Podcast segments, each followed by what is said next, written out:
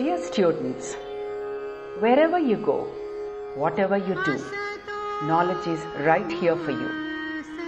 API State Council of Higher Education created podcasts for easy and quick access to innovative learning. They aim to reinforce fundamental concepts. These engrossing podcasts will enable independent learning and enrich your knowledge and skills. Come, listen, learn, and lead the world.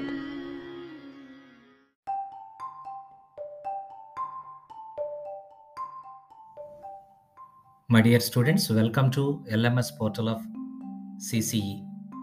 Under skill development courses, under dairy technology, in this session, let us try to learn the basic principles of feed.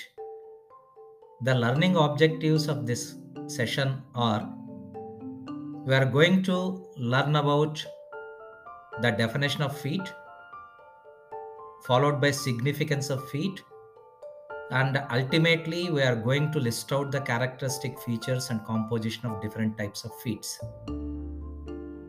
Yield in the dairy industry is influenced by feed. Feed is responsible for the maintenance of quality of life of cattle, and feed influences milk production and meat production, and it is also responsible for inducing growth in the cattle, and feed is also responsible for the maintenance of pregnancy. Coming to the good qualities of the feed, feed should not be toxic, and it should contain the essential nutrients like carbohydrates, proteins, lipids, minerals, vitamins, water, etc., along with the energy. And it should be easily digestible. And it should be locally available, otherwise it will become costly. And it should be palatable. This is more important quality. And the feeding table of the cattle should not be kept empty at any point of time, and water should also be provided to the cattle. Feed determines the performance level of a cow.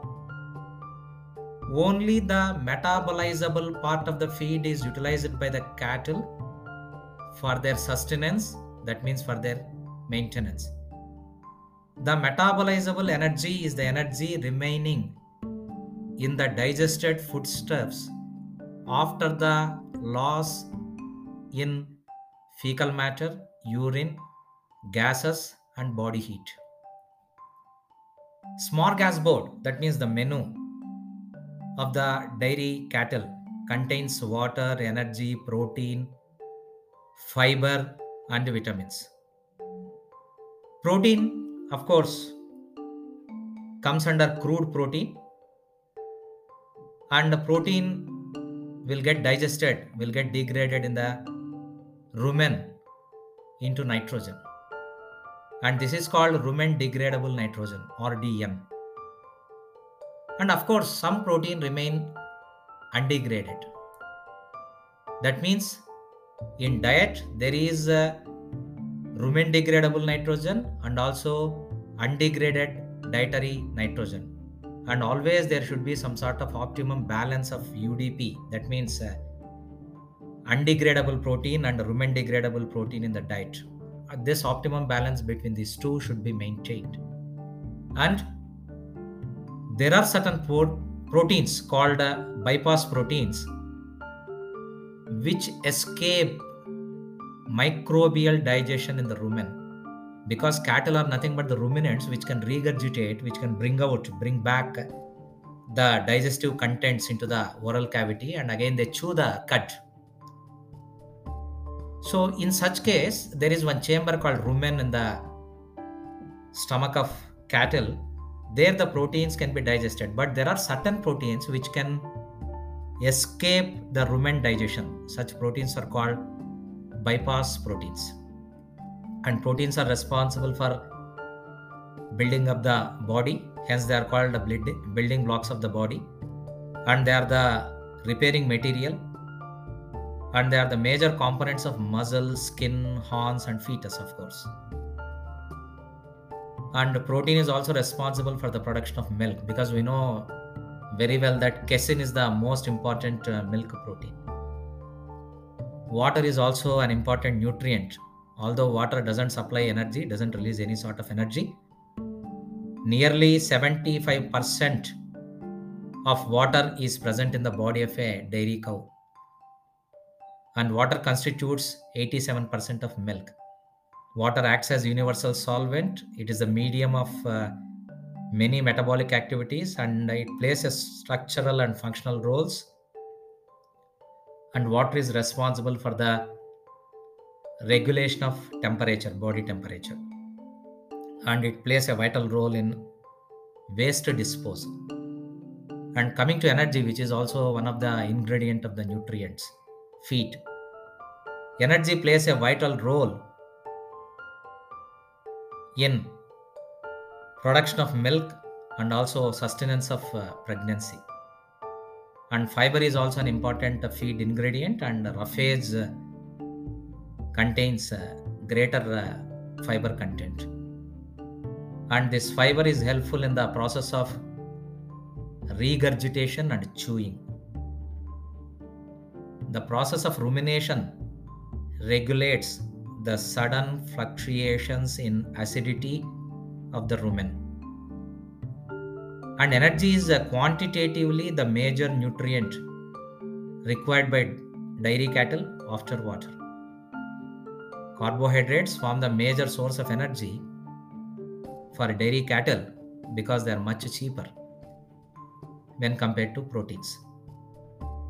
Gross energy is the total energy that is trapped in the feed, and it should be always measured after complete oxidation of all the foodstuffs. Heat produced is the parameter of measurement of the energy that is present in the feed. Digestible energy is nothing but the energy that remains after fecal loss. Energy utilized in the production of methane in the rumen of cattle is mere waste, because this methane can't be utilized for any metabolic activity, and it should be belched out. Vitamins, nearly 15 types of vitamins are essential in the cattle feed. They have got multiple uses. They act as cofactors. They indirectly facilitate the release of energy, and they're responsible for milk production and bone formation, teeth formation, and there are certain vitamins that are responsible for developing immune resistance. That means immunity. That is disease resistance, of course. Coming to the minerals. Vitamins are the organic compounds, whereas minerals are the inorganic elements. And these minerals are responsible for electrolyte balance, nerve impulse transmission, milk production, bone and teeth formation, and blood coagulation. And the feed requirement, that means the feed that contains proteins, carbohydrates, minerals, vitamins, lipids, etc., should be supplied to the cattle in a definite proportion, of course. And this feed requirement of animal is calculated on dry matter basis. On average, dairy animals consume 3 to 4 kg dry matter per 100 kg body weight. Sudden change in the diet should be avoided because it may disturb the gastrointestinal tract. And the cattle should be in a position to cope up with mineral loss. The animal should be supplemented with 70 to 100 grams of mineral mixture daily to avoid mineral depletion. A piece of common salt should also be placed in manure. And remember, my dear students, both underfeeding and overfeeding of the cattle should be avoided. And feeding containers should be cleaned regularly. 1 kg concentrate mixture can be given to yield 2 liters of milk. So these are the fine points, the quintessence of today's session, namely basic principles of feed. Thank you very much.